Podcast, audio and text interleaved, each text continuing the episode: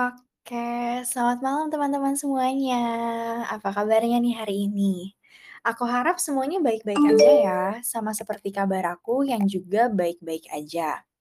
Nah, eee, mungkin sebelumnya aku mau perkenalan diri dulu kali ya, siapa tahu ada teman-teman yang belum kenal sama aku. Nama aku adalah Jenis dan aku yang akan membantu memandu Tabula Talks pada malam hari ini.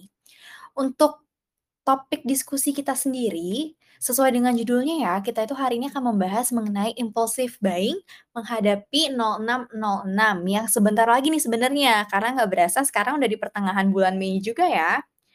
Untuk membantu aku membahas topik kita pada malam hari ini, eee, kami udah mengundang Mbak Ayu Sadewo atau biasa disapa disapa dengan sebutan Mbak Ayu, yang merupakan seorang psikolog, mindfulness practitioner, dan juga seorang instruktur yoga. Mungkin sebelumnya Mbak Ayu bisa say hi dulu nih. Selamat malam Mbak Ayu.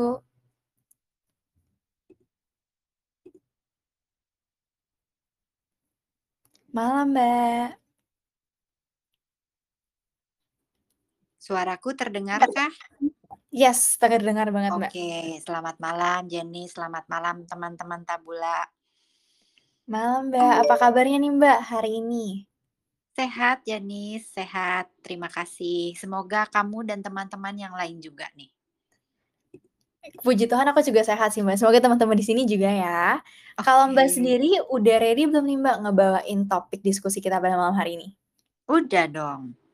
Udah, aku mungkin mau nanya sedikit nih, kalau Mbak sendiri itu suka ngerasain nggak sih yang namanya impulsive buying? Eee, kalau kamu tanya pernah nggak ngalamin, pernah.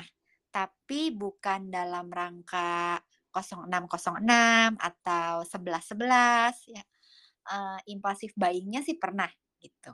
Gitu sih. Janice, Berarti bukan dalam konteks tanggal cantik gitu ya, Mbak? Iya, tapi, eee, impulsive buying kan bisa dalam arti tanggal cantik, tanggal nggak cantik juga bisa impulsive buying loh.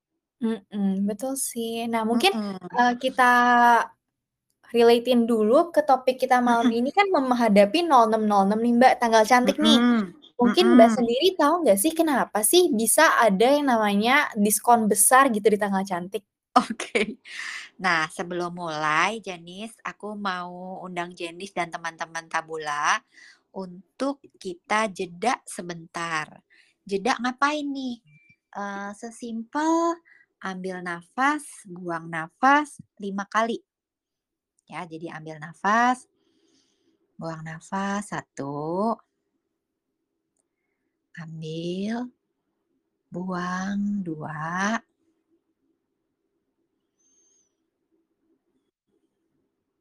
3 4 5. Ada yang ketiduran kah? Janice ketiduran nggak?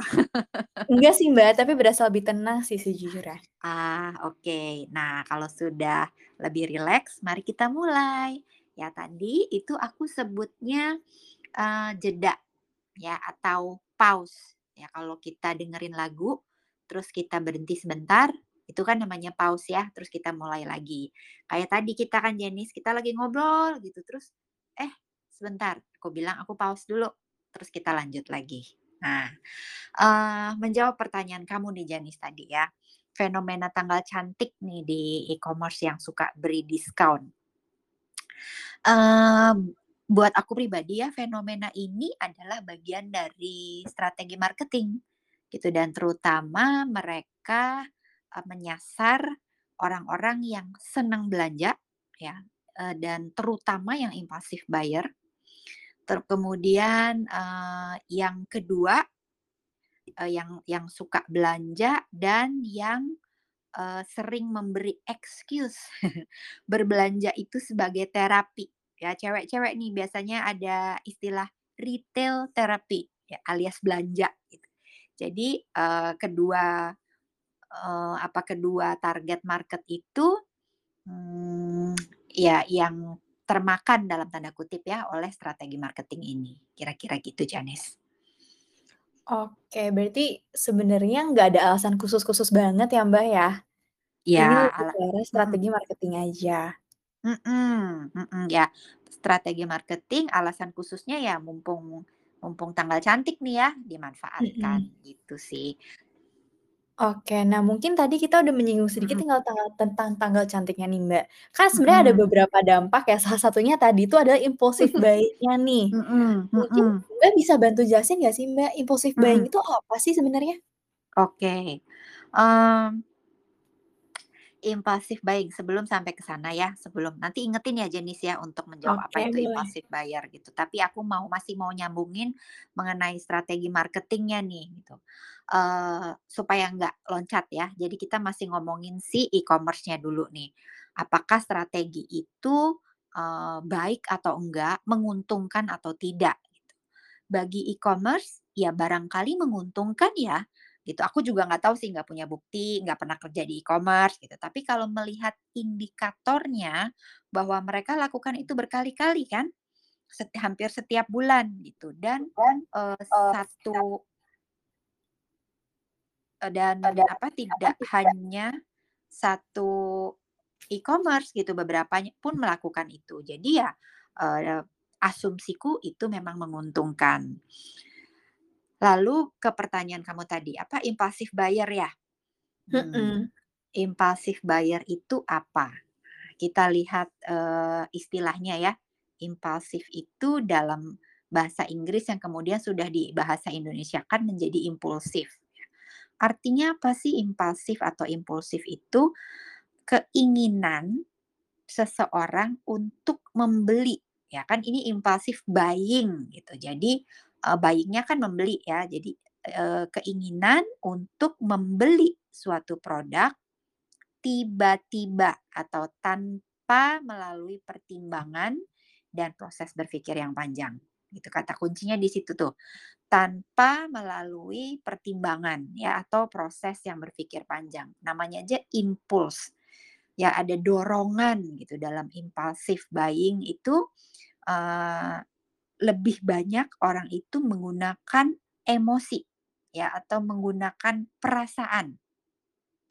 Itu biasanya muncul ketika dirangsang oleh sesuatu yang menarik. Nah ini, diskon, promo, free ongkir, nah itu kemudian membuat orang jadi tertarik membeli. Ya karena mungkin, eee, kesempatan tersebut dianggap, eee, sekali-sekali gitu, mungkin nanti nggak ada datang lagi gitu. Itu ya, jadi impulsive buyer adalah, mmm, perilaku perilaku mem membeli yang impulsif, yang tidak ada, eee, pemikiran atau proses berpikir yang panjang. Kejawab nggak jenis pertanyaannya? Oke, kejawab sih, Mbak. Jadi lebih ke arah kita belanja barang, tapi mungkin sebenarnya kita nggak planning nih untuk beli barang itu. Tapi Betul. Tiba-tiba kayak ngelihat, eh pengen beli terus langsung check out gitu ya. Jadi Yes. tiba-tiba aja nih Iya dorongannya. iya, eee, bisa impa impulsive buying atau misalnya, eee, apa ya, impulsive eating gitu juga bisa tuh, tiba-tiba pengen makan gitu, ya udah langsung aja makan, "Laper nih," langsung makan gitu. Jadi impulsif itu kata kuncinya adalah nggak ada atau tidak menjalani proses berpikir. Itu, Janice. Oke, berarti sebenarnya kata impulsif itu juga bisa dipakai di banyak hal ya, Mbak, ya? Nggak cuma buying Betul. doang, tapi tadi contohnya Betul. eating gitu juga bisa. Iya, tapi karena hari ini kita bahas fenomena 0606, mari Mhm. kita fokus di buying jadinya ya.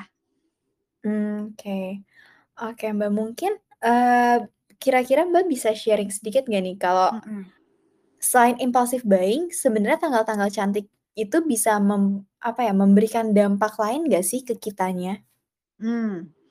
Oh, tanggal cantik itu dampak dari tanggal cantik atau dampak dari impulsive buying nih? Dampak dari impulsive buying di tanggal cantik Oke, kali ya, biar lengkap sekalian. in one ya. Iya. Impulsive buying di tanggal cantik, oke. Eee, dampaknya, oke ada ada beberapa dampak nih yang aku mau lihat ya. Eee, dampak dari sisi psikologis, terus dampak dari sisi keuangan. Aku tidak pro atau tidak kontra terhadap impulsive buying ya, jadi dampaknya pun uh, bisa positif, bisa negatif gitu. Misalnya nih ya dari sisi dampak psikologis nih, uh, Janis uh, beli tadinya nih ya tadinya kamu nggak pengen beli dompet gitu misalnya ya karena dompet kamu masih ada lah gitu. Tapi waktu kamu scrolling scrolling, wah ternyata kok dompet ini lucu banget nih, kayaknya lucu juga ya kalau aku punya nih. Terus kamu beli. Itu impulsif buying tuh ya. Jadi kamu lihat terus nggak sempat ada proses berpikir, kamu langsung check out. Rasanya gimana dampak psikologisnya? Bisa aja seneng ya di awalnya, di awal seneng. Terus setelahnya gimana? Setelah mungkin setelah dua hari atau mungkin setelah seminggu gitu. Ya mungkin ada juga yang senang atau mungkin Janis juga tetap senang. Oh ini dompet ini memang uh, lucu. Ya sih nggak dibutuhkan tapi siapa tahu nanti bisa berguna gitu ya. Jadi kamu ada perasaan senang gitu. Apalagi nih free ongkir kan gitu kalau 0606. Jadi kayak ya daripada kamu pergi ke mall, kamu bayar parkir. Gitu. Nah, ini e, rasa senang kamu bertahan nih misalnya sampai seminggu lah. Ya, tapi terus ada juga nggak orang lain yang e, kemudian mungkin punya perasaan bersalah. Ngapain sih gue beli kayak gini? Kan udah punya. Boros amat gitu. Duit tinggal segini-segininya. Duit tinggal 100 ribu. Beli ini 90 ribu gitu. Ngapain gitu ya. Terus uh, ada perasaan bersalah ya. Nah, terus nanti ada pikirannya lagi lain timbul lagi. Ah, nggak apa-apa, udah keburu kebeli, siapa tahu juga nanti ada gunanya. Ya nggak tahu sih kepakainya kapan atau gunanya kapan. Atau nanti ada lagi, uh, ah iya justru itu karena nggak tahu uh, kepakainya kapan, kan harusnya gue beli benda yang lebih penting dan seterusnya muter-muter aja pikiran kamu. Ya malah nanti jadinya overthinking, penuh penyesalan. Dan ya itu bisa menjadi salah satu dampaknya Janis.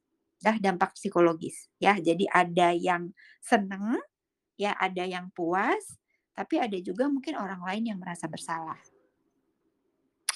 itu dari sisi dampak psikologis ya. Jadi bisa plus, bisa minus ya. Atau senang sekarang nih dampak psikologis nih ya, masih kita masih bicara dampak psikologis. Senang nih sekarang. Atau justru sebaliknya ya.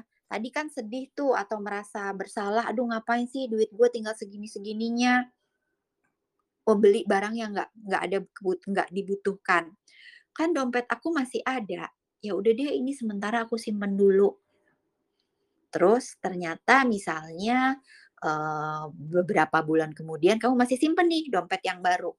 Beberapa bulan kemudian ada acara, entah teman kamu ulang tahun, entah ada acara tukar kado, ya cross kado mungkin acara tahun baru atau acara Natalan. Hmm, terus syaratnya bikin karena tukar kado kan perlu beli kado dan tukaran kado atau kamu ada teman yang ulang tahun, kamu perlu beli kado. Saat itu kamu nggak punya uang juga untuk beli kado. Eh, kamu ingat ada dompet yang waktu itu masih aku simpan di lemari. Dompetnya masih baru. Nah, jadi kamu bisa berikan itu kan, bisa jadi ada gunanya. Ada dampak psikologisnya. Yang awalnya merasa itu tidak berguna, awalnya merasa kamu penuh penyesalan, ternyata emosinya bisa berubah di kemudian hari gitu. Atau sebaliknya, ada yang senangnya di awal, di kemudian hari bisa merasa menyesal. Jadi itu dampak emosi yang sifatnya sangat relatif. Ya, relatif dalam arti satu orang bisa beda dengan yang lain dan relatif dalam arti uh, emosinya sekarang senang, besok-besok bisa sedih atau sebaliknya. Gitu. Sampai sini buat dampak psikologis kebayang nggak Janis? Hmm, buat aku udah kebayang banget sih, Mbak, apalagi yang tadi Hmm. yang tentang masalah beli barang, terus tiba-tiba Mhm. nyesel di akhir, itu jujur aku relate banget. Karena aku lumayan sering ya ngerasa nyesel juga Mhm. beli barang. Mhm. Tapi yang menarik adalah bener juga kata Mbak, kadang-kadang kalau misalnya kita beli barang, di awalnya kita nyesel, di akhir-akhirnya malah seneng juga, karena eh ternyata Mhm. berguna juga. Mhm Gitu mhm ya. mhm. Iya. Jadi itu juga emosi kita selalu up and down juga ya, Janis, ya.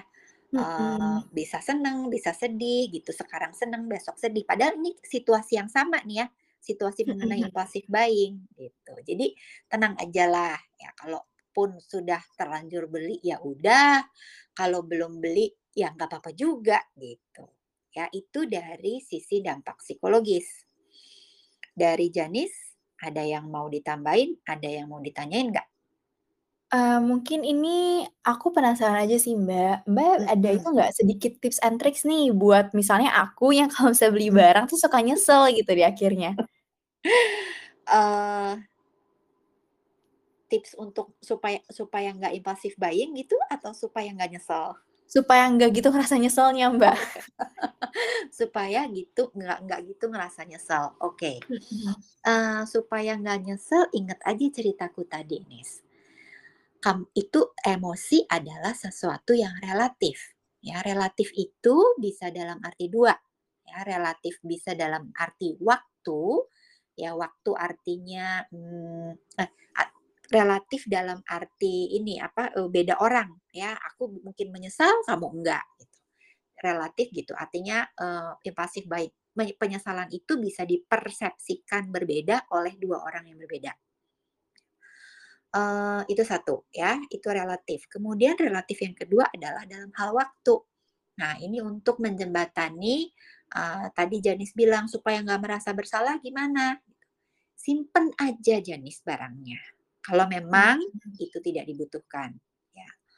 Mungkin seperti ceritaku tadi, suatu saat itu akan dibutuhkan.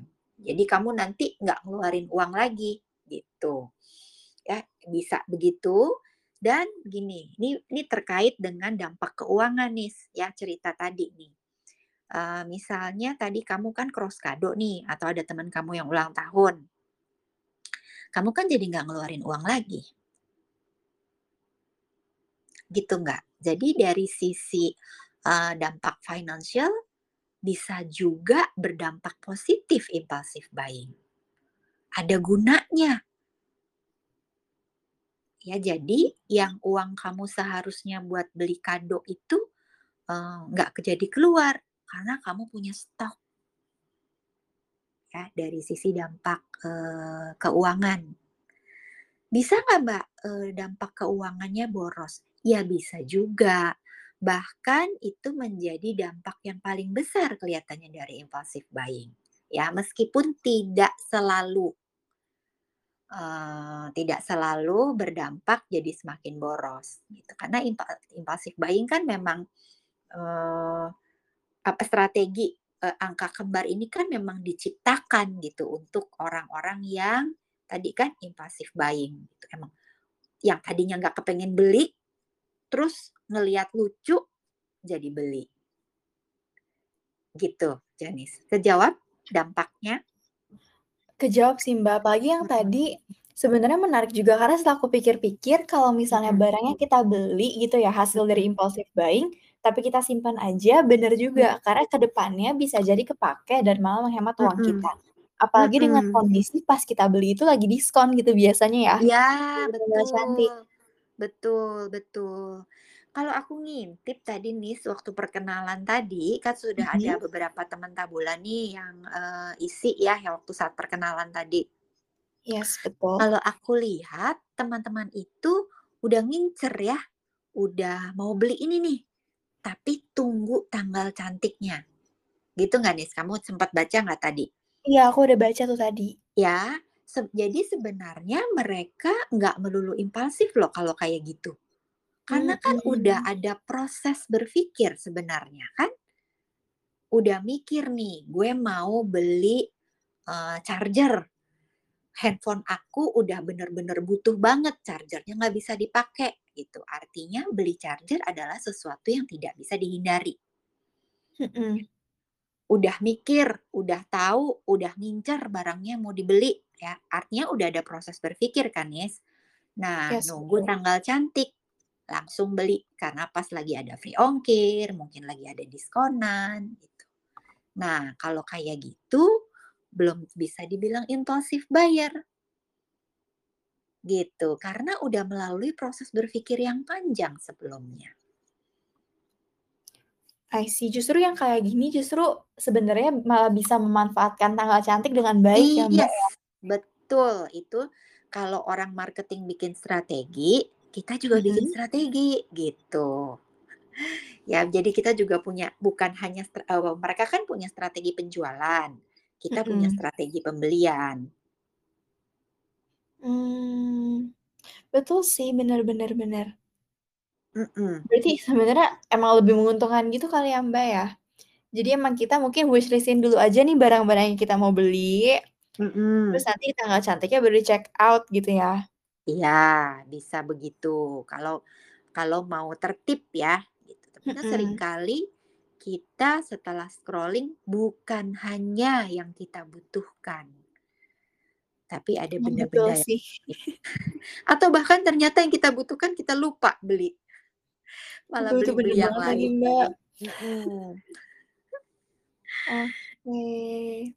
Baiklah baiklah, berarti tadi Mhm. dampaknya selain Mhm. psikologis, mungkin dari segi emosinya, kadang bisa seneng atau mungkin hatinya nyesel gitu.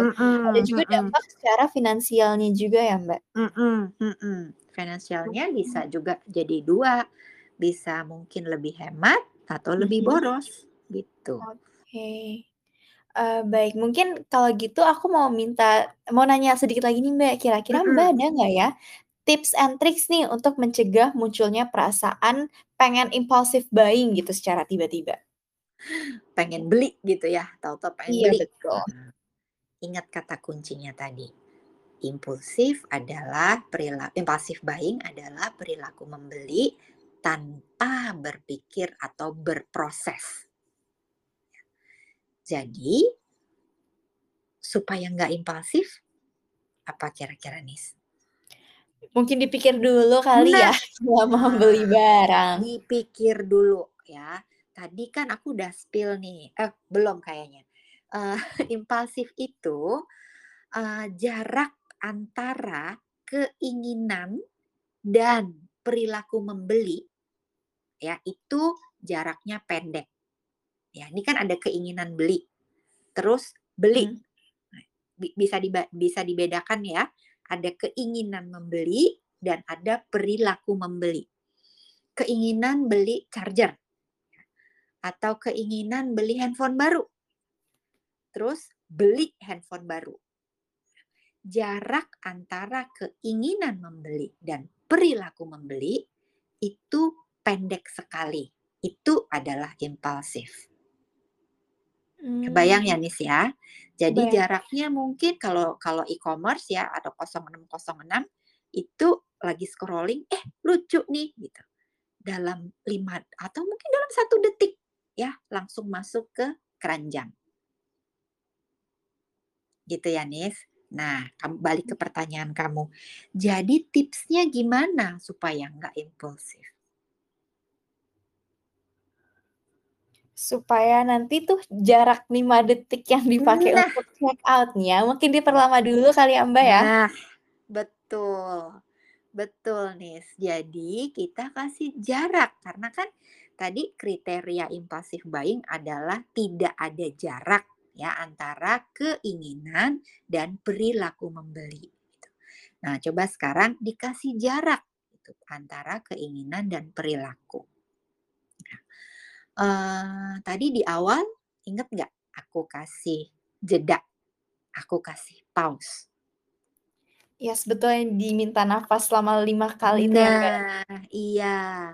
Itu adalah salah satu cara, Nis, untuk memperpanjang jarak antara, eee, keinginan dan perilaku membeli. Gitu, mau 5 kali, mau 10 menit, mau 1 hari ya itu boleh. Mmm. Atau bahkan ternyata setelah kita pikirin berhari-hari, "Iya ya sebenarnya gue nggak butuh kok, orang masih punya kok." Ya ternyata bisa begitu. Ya berarti ja eee, waktu diskonnya udah habis dong. Iya udah habis, nggak apa-apa ternyata kita nggak butuh. Toh masih akan ada 0707, masih ada 0808. Emang kalau kamu nggak beli itu kamu mati? Ya enggak juga Mhm. sih, ya udah gitu. Kan nggak nggak jadi beli jukan juga bukan the end of the world kan? Yes, betul banget tuh, Mbak. Iya, gitu, Nis.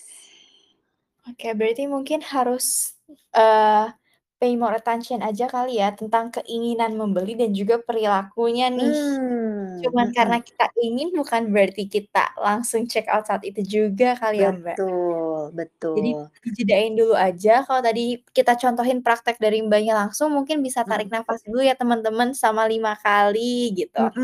Atau Mhm. didiemin 1 jam, 2 jam, 1 Mhm. hari bahkan atau berhari-hari. Mhm. Yang penting berarti dikasih waktu berpikir aja ya, Mbak, supaya kita bisa Yes. bener-bener, mmm, mempertimbangkan nih, butuh nggak sih beli barang ini? yes. Gitu. Nah, menarik nih, Janice tadi ngomong, "Butuh nggak sih kita beli barang ini?" Ya, karena sering kali, eee, impulsive buying buying itu bukan benda yang kita butuhkan, tapi benda yang kita inginkan. Mmm, betul. Ya, jadi perlu dibedain nih, sebenarnya yang mana jadi keinginan, yang mana jadi kebutuhan. "Mbak, emang nggak boleh ya beli yang keinginan?" Ya boleh aja, siapa yang siapalah daku ya ngatur-ngatur, nggak boleh ini, nggak boleh itu, boleh aja, eee, selama konsekuensinya ya nanti diperhitungkan sendiri, gitu. Kalau kalau kita beli sesuatu yang semuanya keinginan kita, eee, ya boros aja sih gitu, eee, ke situ sih ya, jadinya ke situ dan, mmm, itu punya dampak, eee, ini ya, Nis, ya, panjang nih nanti ceritanya ya. Orang yang hanya mengumpulkan barang-barang yang dia inginkan, eee, Mhm. jadinya hoarder. Pernah dengar istilah itu hoarder ya? Jadi nyimpen barang di gudang, ya di mana pun lah, tapi intinya nyimpan barang, sebenarnya nggak dipakai, dikasih orang nggak boleh, tapi disimpen aja. Nah, itu nanti bisa jadi gangguan. Gitu, Oke. tapi oke, anyway kita nggak bahas itu, eee, kita bahas lagi impulsive buying ya. Jadi kita beri jeda, beri waktu untuk berproses antara keinginan membeli dan perilaku membeli. Oke, back to Janice. Oke, thank you banget, Mbak. Ini Mhm. bikin aku sadar kalau misalnya mungkin aku bukan satu-satunya er orang yang suka nyesel setelah beli barang kali ya. Terus kalau nyesel tuh sampai bisa kepikiran berhari-hari kayak, "Aduh, ini kenapa gue Mhm. beli?" Terus nanti kayak Mhm. udah lewat 1 minggu ngeliat barangnya lagi masih kayak, "Aduh, kenapa kemarin beli barang itu ya?" Nyeselnya Mhm. berasa nggak hilang-hilang. Tapi bener juga emang mungkin solusinya ya kita coba simpan dulu aja, yang penting Iya. kondisinya juga jangan diapa-apain, karena siapa tahu ke Iya. depannya bisa jadi dipakai dan dibutuhkan gitu ya, Mbak. Iya iya, Selain bisa mhm, bisa Iya, dibutuhkan dalam arti kamu memberinya ke orang lain, eee, sebagai Mhm. kad eh, apa tadi, tukar kado kah gitu, atau, eee, nggak ada ulang tahun, nggak ada apa pun lah gitu ya, nggak ada artinya nggak ada event tertentu, tapi kalau kamu merasa benda itu sudah memenuhi ruangan kamu dan nggak ada gunanya, kamu bisa kasih orang lain loh. Oke, betul Ya. Nah, buat apa sih ngasih ke orang lain? Ini melatih kita untuk belajar lepas dari keterikatan, Nis. Ya, Mmm. lepas dari attachment terhadap suatu barang. "Mbak, emang nggak boleh ya punya attachment terhadap suatu barang?" Eee, bukan nggak boleh eee, boleh aja gitu ya, boleh kamu punya boleh aja kamu pu attachment sama misalnya sama dompet kamu, attachment sama baju kamu, attachment sama apa pun lah benda-benda yang kamu anggap, eee, "Ini punya gue banget nih," gitu. Tapi begitu itu hilang, apa yang terjadi, Nis? Attachment sama pacar misalnya. Wah, bisa sedihnya luar biasa itu. Sedihnya luar biasa, betul, ya. Jadi kalau tadi balik ke apa, tema kita hari ini impulsive buying, terus kamu udah terlanjur beli, gimana? Bisa juga dimanfaatkan dengan memberikan kepada orang lain, tujuannya apa? Melatih diri kita untuk lepas dari attachment. Ngapain sih latihan lepas dari attachment? Ya supaya kita nggak menderita. Karena attachment itu sumber penderitaan. Panjang ya, Nis, ya. Attachment sumber penderitaan. Kamu attach sama pacar, begitu pacarnya lepas, menderita. kamu attach sama anjing kamu, sama kucing kamu, begitu dia mati, kamu nangis-nangis. Ya. Mhm. Tapi kalau kita bisa mengukur kadar attachment kita, ya nangis sehari, udah habis itu udah gitu. Nah, itu tadi benda-benda tadi yang tidak kamu butuhkan bisa dimanfaatkan untuk melatih kita untuk lepas dari attachment. Gitu nih, jadi ke mana-mana tapi masih bisa menjawab pertanyaan kamu tadi. Kalau nyes supaya nggak nyesel gimana sih? Either disimpan untuk event berikutnya, untuk dikasih orang, atau saat itu juga kamu kasih ke orang. Nggak usah nunggu event apa-apa. Oke, berarti mungkin tadi yang mengenai attachment sedikit, lebih kalau misalnya kita punya barang, disayang Mhm. boleh, tapi jangan terlalu sayang kali ya, Mbak, ya? Nah, bener. Disayang boleh, tapi nggak jangan terlalu ya. Mhm. Ya kan Mhm. nggak mungkin ya kalau kita nggak sayang kan nggak juga ya. Mhm, Eee, betul. sayang, tapi nggak berlebihan. Nah, kalau udah berlebihan itu jadi attachment. Oke deh kalau kayak gitu. Dan tadi mungkin yang pentingnya adalah untuk bisa membedakan keinginan dan kebutuhan. Mhm, Bukan mhm. berarti nggak boleh beli keinginan kita sih, cuman mungkin Mhm. yang keinginan itu dipikirnya lebih sedikit lebih panjang aja gitu ya, Mbak, Betul daripada betul. memang yang kita Betul butuhkan. betul betul. Oke deh kalau kayak gitu, Mbak. Mungkin, eee, aku akan lanjut dulu ke sesi tanya jawab ya, Mbak, dan udah ada satu Boleh. penanya nih dari teman kita, oh atau mungkin bisa dari Carmilla Carello dulu yang ingin berbicara. Oke, halo Carmilla. Halo Kak, suaraku kedengaran nggak? Kedengeran. Dengar. Oke, terima kasih. Halo Mbak Ayu, Mbak Jenis, dan semua teman-teman. Halo. aku mau nanya, iya. Gini, aku kadang kalau misalnya lagi, apa, lagi galau atau lagi emosinya nggak nggak ini, Mhm. nggak bisa aku kendaliin, itu tuh biasanya akibatnya adalah pergi Mhm. membeli atau jajan, eee, barang-barang yang bagiku tuh agak sedikit expensive gitu. Mhm. Terus Retail. pokoknya barangnya ya pokoknya barangnya tuh harus dapat, nggak boleh nggak. Pokoknya itu adalah, eee, tempat untuk mengekspresikan emosinya. Nah, itu kira-kira mhm. gimana ya, Mbak, ya? Soalnya aku nggak bisa ngendaliin itu, nanti kalau udah beli baru tuh rasanya kayak plong. Namun setelah itu beberapa hari kemudian Mhm. ngerasa, "Kok kemarin beli barang itu, ya Allah ini barang emosional banget, kok bisa sih?" Itu tuh gimana Iya. sih? Iya Iya. iya.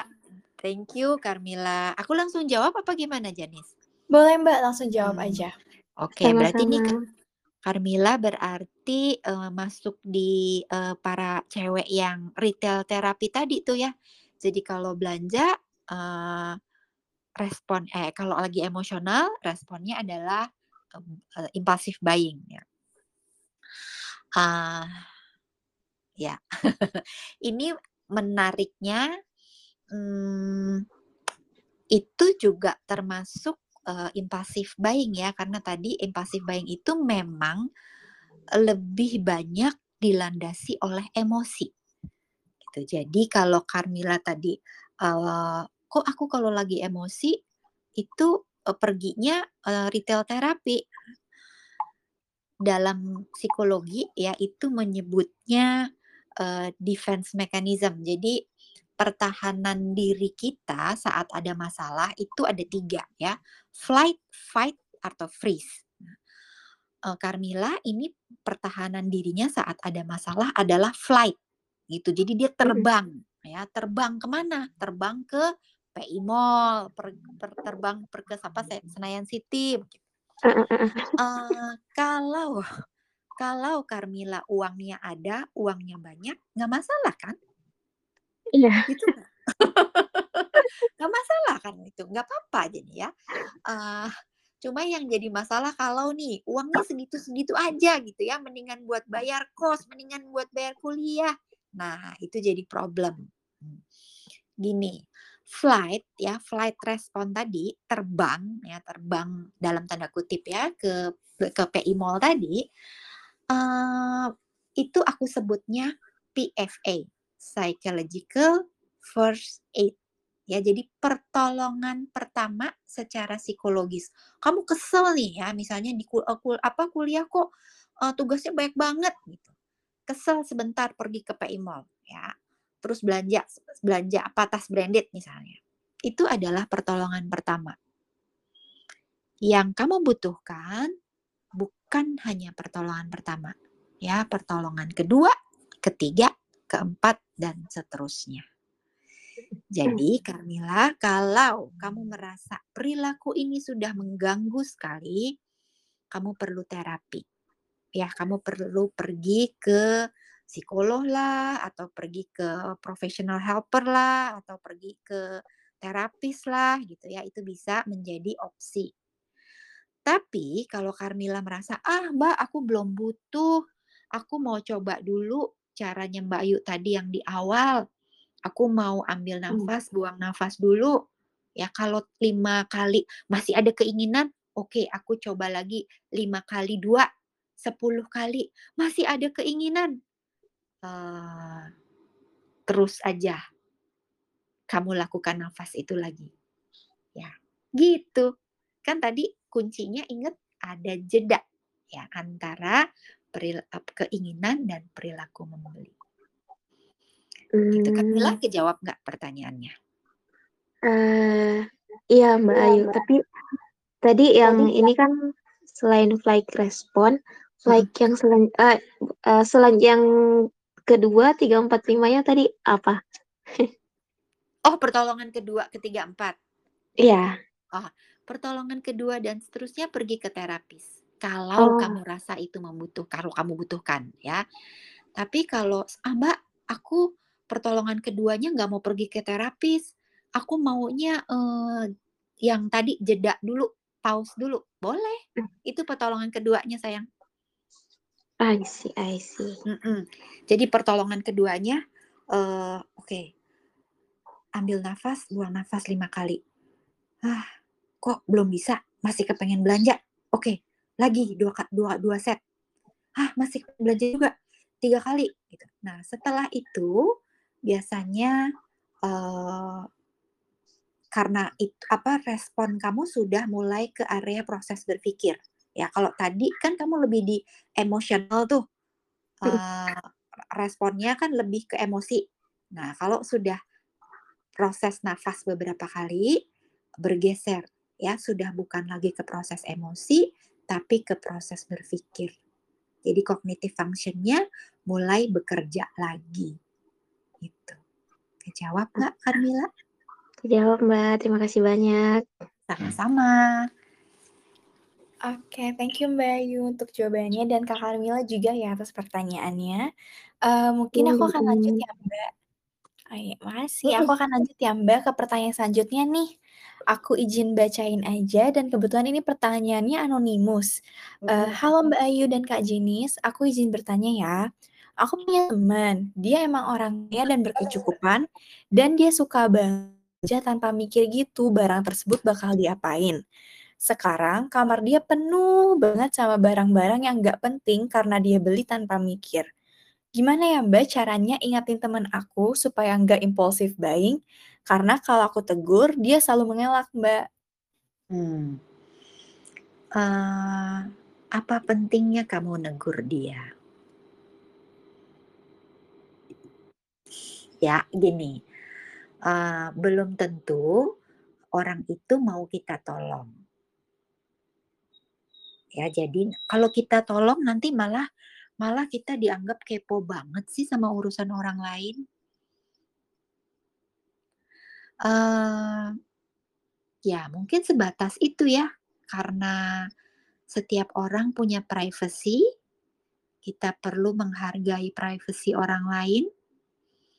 Kita urus lapangan rumah kita sendiri, nggak usah ngurusin lapangan rumah orang lain. Kalau kita bisa menjadi contoh, eee, mungkin orang lain akan ngikutin kita. Gitu sih. Ya, karena, Oke. eee, nanti kesannya malah jadi kepoin urusan orang lain gitu, Janis.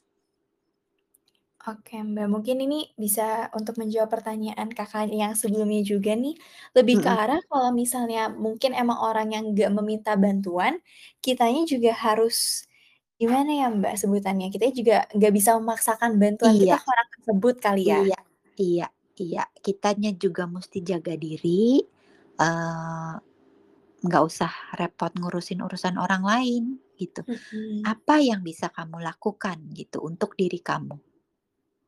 Nggak usah Mmm. mikirin orang lain, ya. Jadi contoh buat temen kamu, itu pun udah suatu, eee, usaha.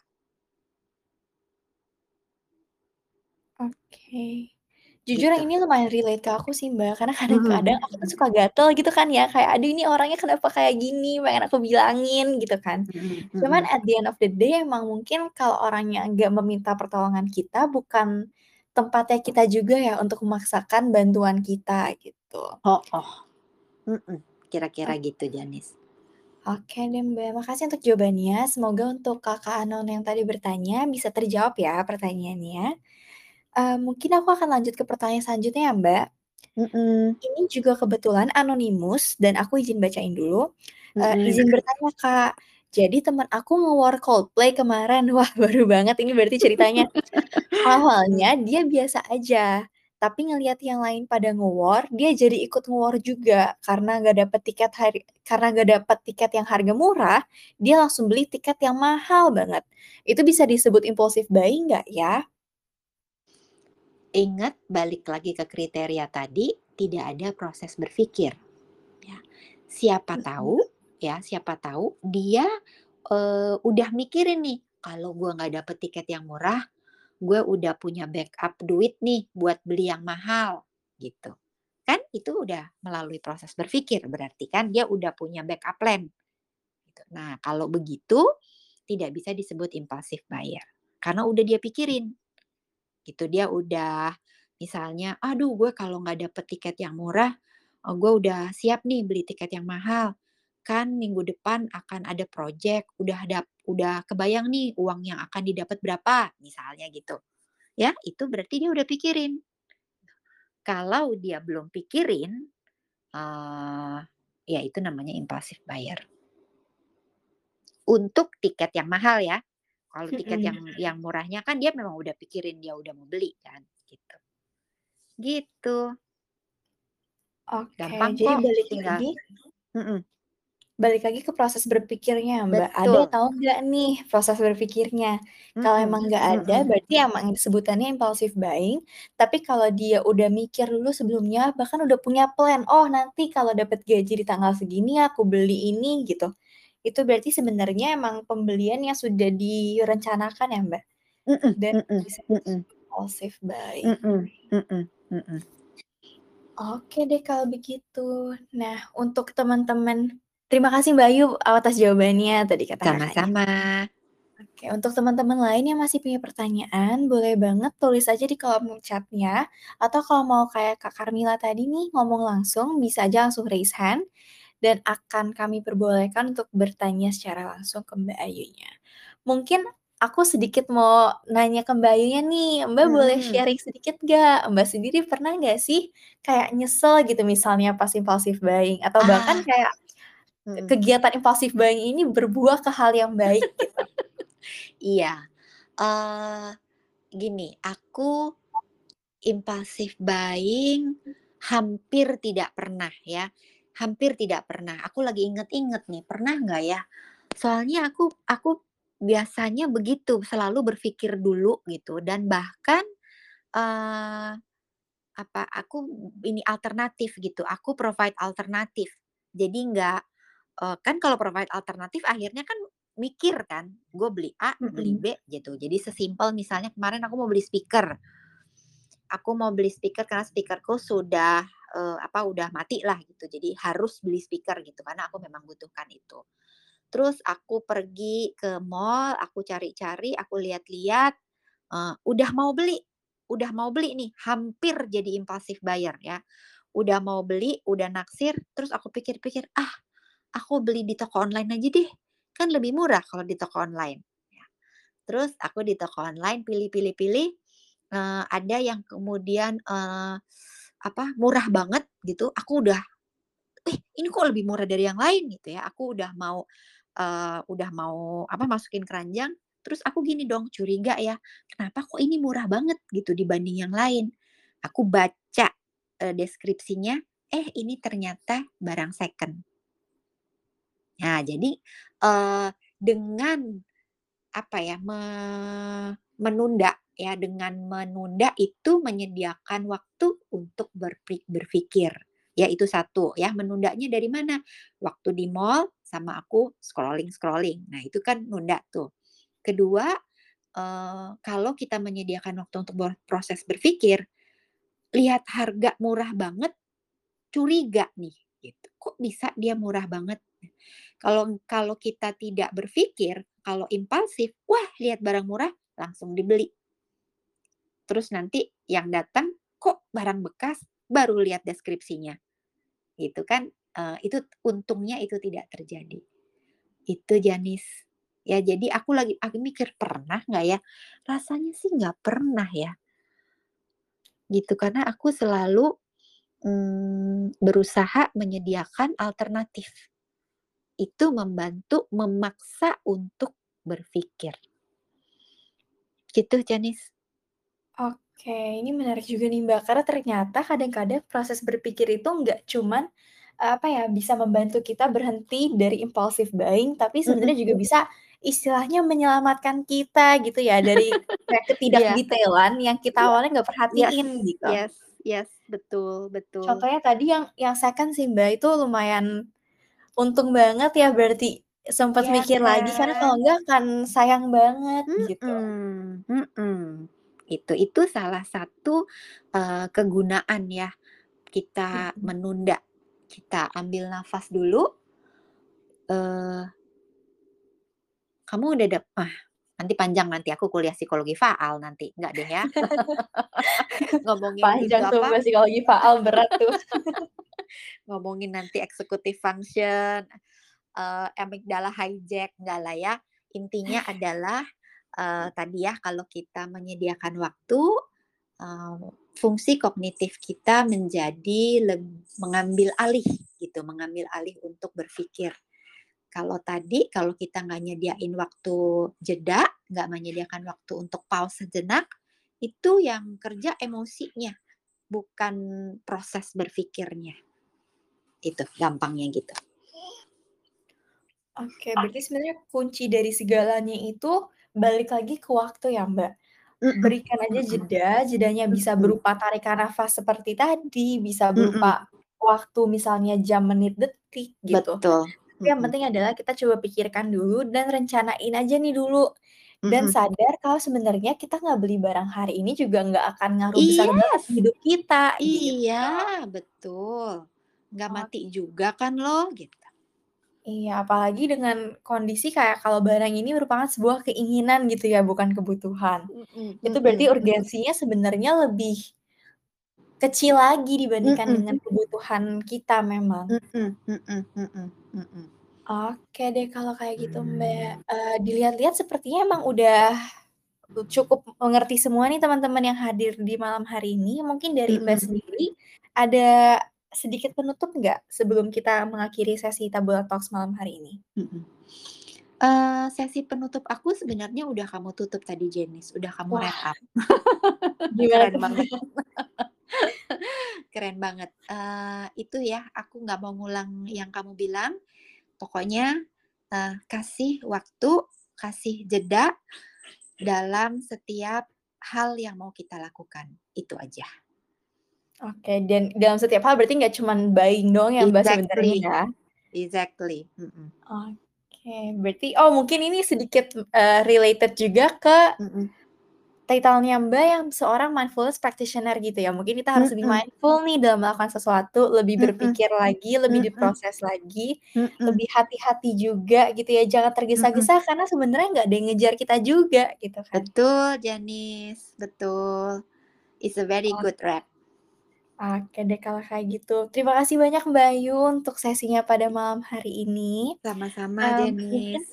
Iya, mungkin sedikit informasi aja untuk teman-teman Tabula yang sudah hadir. Jadi, untuk teman-teman Tabula yang nanti mau mencoba misalnya konseling online atau ingin mendapatkan sertifikat dari sesi ma pada malam hari ini, bisa banget pantengin aja kolom komentarnya karena aku akan memberikan beberapa informasi mengenai sertifikat, giveaway, dan juga konseling yang Tabula sediakan. Eee, mungkin kalau begitu, segitu aja nih untuk Tabula Talks pada malam hari ini.